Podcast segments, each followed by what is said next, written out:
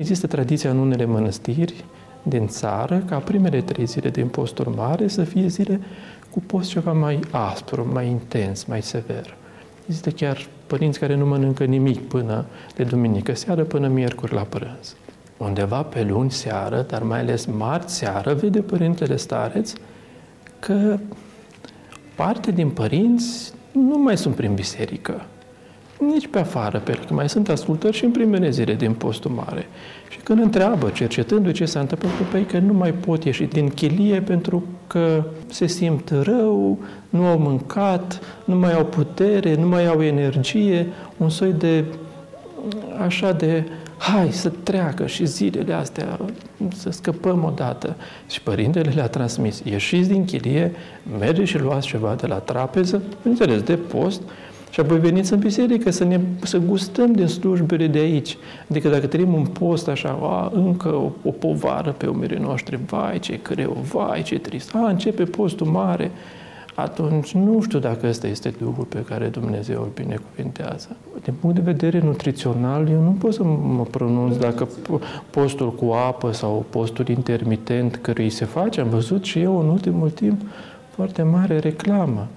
Uh, nu știu ce beneficii are strict pentru trup, din perspectiva noastră, a creștinilor, mai ales din perspectiva ortodoxă, postul nu se reduce doar la reținere de la anumite alimente, ar fi prea puțin, ar fi o cură de dezintoxicare.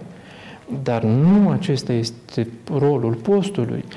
Micșorez cantitatea și, într-un fel, calitatea, să zic, de nutriniență, cum să spun, uh, de hrană, nu de dragul acestei asceze fizice, ci pentru a mă ajuta ca în loc sau dinpreună cu această nevoință, cum numim noi fizică, să mai punem ceva duhovnicește, dimensiunea spirituală a postirii. Niciodată părinții n-au, n-au pus atât de mult accent pe strict pe reținerea de alimente.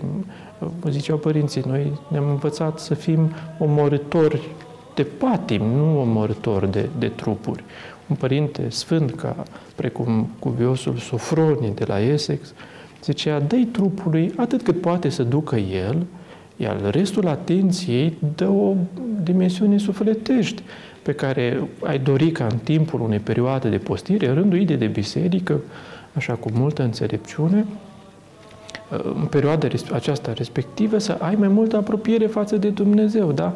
Nu mai mâncăm atât de mult, atât de des, atât de îmbelșugat, uh, hrană fizică, dar ne hrănim mai mult, știu și eu, cu Sfânta Scriptură, ne hrănim cu o carte, ceva mai mult. Trebuie să fie o diferență. O diferență între perioada de postire și perioada premergătoare sau după, în privința intensității lucrării mele duhovnicești. Dacă e doar reținere de la alimente, e puțin. Pe de altă parte, nici nu putem să, să, să eludăm dimensiunea aceasta. Că unii spun că, ei, treacă, meargă, nu e atât de important asta. Nu poți să ai o activitate duhovnicească mai, o lucrare duhovnicească mai profundă, mai adâncă, mă iertați că zic, cu pântecele pline. Adică e și fiziologic explicabil, nu după o masă copioasă, da? Uh, organismul este concentrat, nu știu, pe procesul de digestie în momentul respectiv. Nu te poți concentra să faci o activitate intensă, cerebral, intelectual, după o masă copioasă.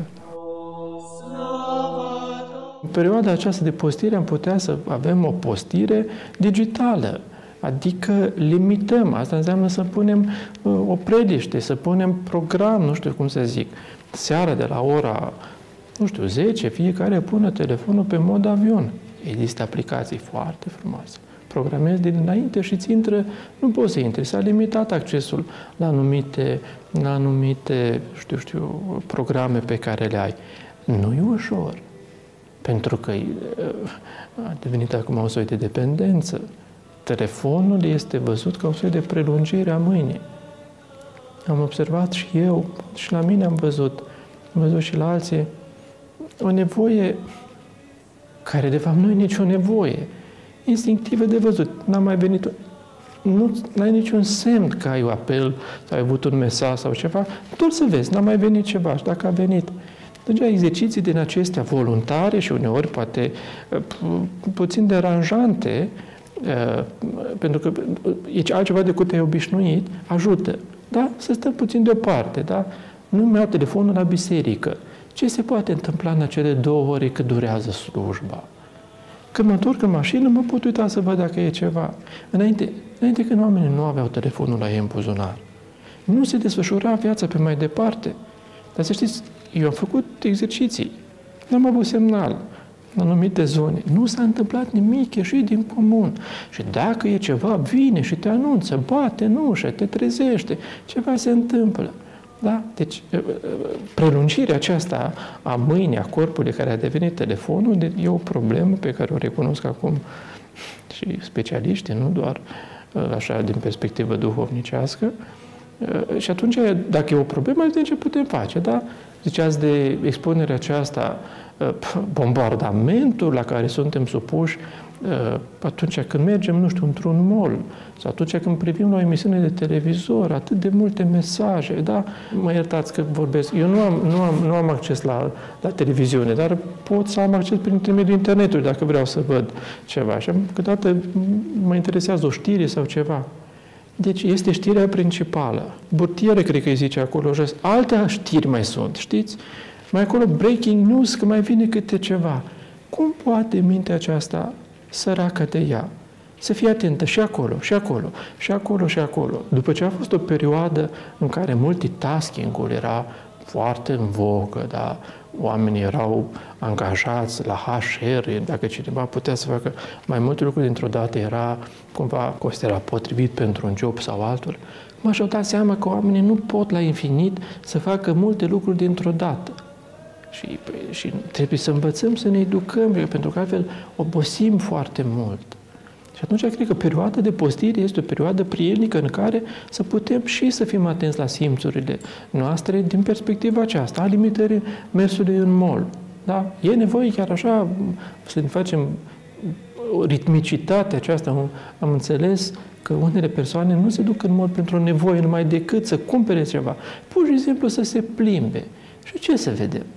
Haine, bijuterii, să vedem acolo produse, nu știu, încălțăminte, așa mai departe. Dar toate astea sunt simptome a unui gol lăuntric pe care omul, sărmanii de noi, încercăm acest gol să ne-l umplem, dar din păcate nu cu ceea ce trebuie.